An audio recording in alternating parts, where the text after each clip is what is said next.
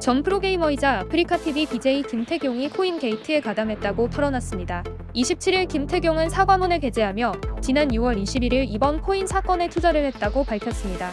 김태경은 늦게나마 사실을 밝혀야 한다고 생각했다. 기존의 개인 방송을 통해 코인에 투자하지 않았다고 말했으나 이는 커져가는 상황이 무서워 회피하고 싶은 마음이었다. 상황이 두려워 회피한 제가 부끄럽다.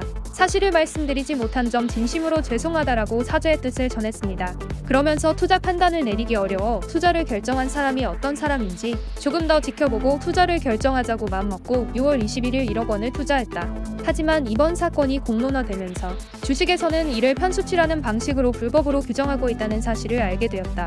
편법적인 방법으로 투자를 진행한 부분에 있어서 시청자분들께 사과드린다며 재차 용서를 구했습니다. 이어 김태경은 어떠한 방법으로도 예전처럼 돌아갈 수 없다는 사실을 지금에서야 깨닫고 반성하고 있다며 코인 투자 철회를 요청한 상태이며 투자 계약서도 진행할 예정이라고 덧붙였죠. 앞서 현역 시절 많은 사랑을 받았던 전 프로게이머 이영호도 이번 코인 게이트에 가담한 사실이 밝혀지며 사과문을 게재한 바 있었습니다.